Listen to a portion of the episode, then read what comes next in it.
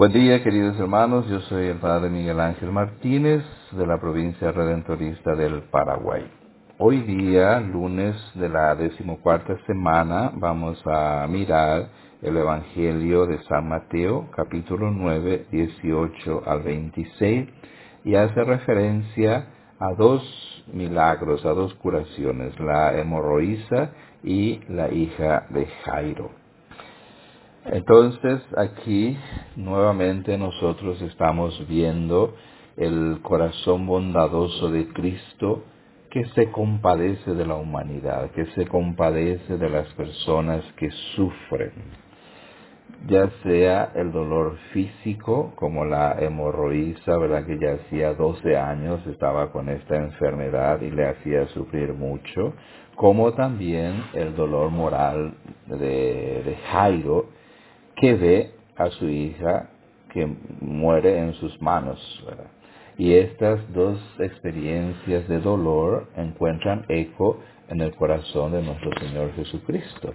Él que es también muy humano y él que siente también el dolor de sus hermanos. Y eh, Jesús, como hemos visto en el relato, la, manda a la niña que se incorpore y también que se le dé de comer. Quizás sea un detalle banal en este momento ante un milagro tan grande, ¿verdad? que es la resurrección de nuestros, de la resurrección de estas personas, de, de esta persona específicamente, pero es un gesto humano, es natural, nos indica que vuelve a la vida, ¿verdad?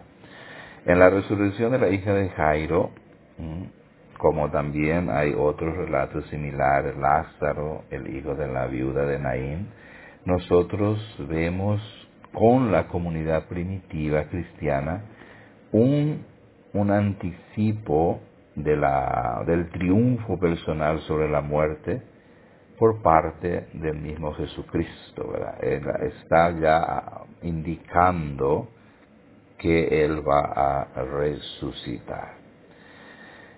Para el creyente en Cristo, la muerte no, no es un absurdo, ni tampoco el final en la nada, sino es un, como un sueño, como un esperar despertarse a la resurrección de los que se durmieron en el Señor.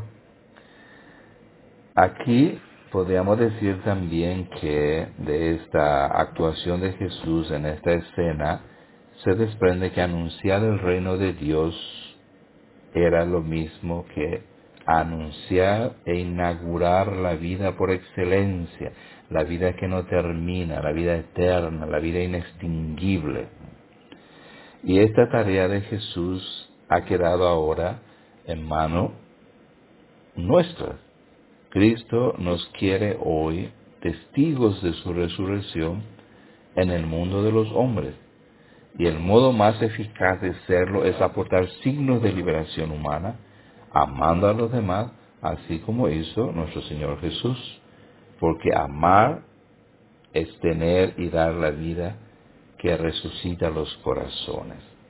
Por eso, el amor a Dios y a los hermanos es el resumen del Evangelio y también es la señal de autenticidad del cristiano.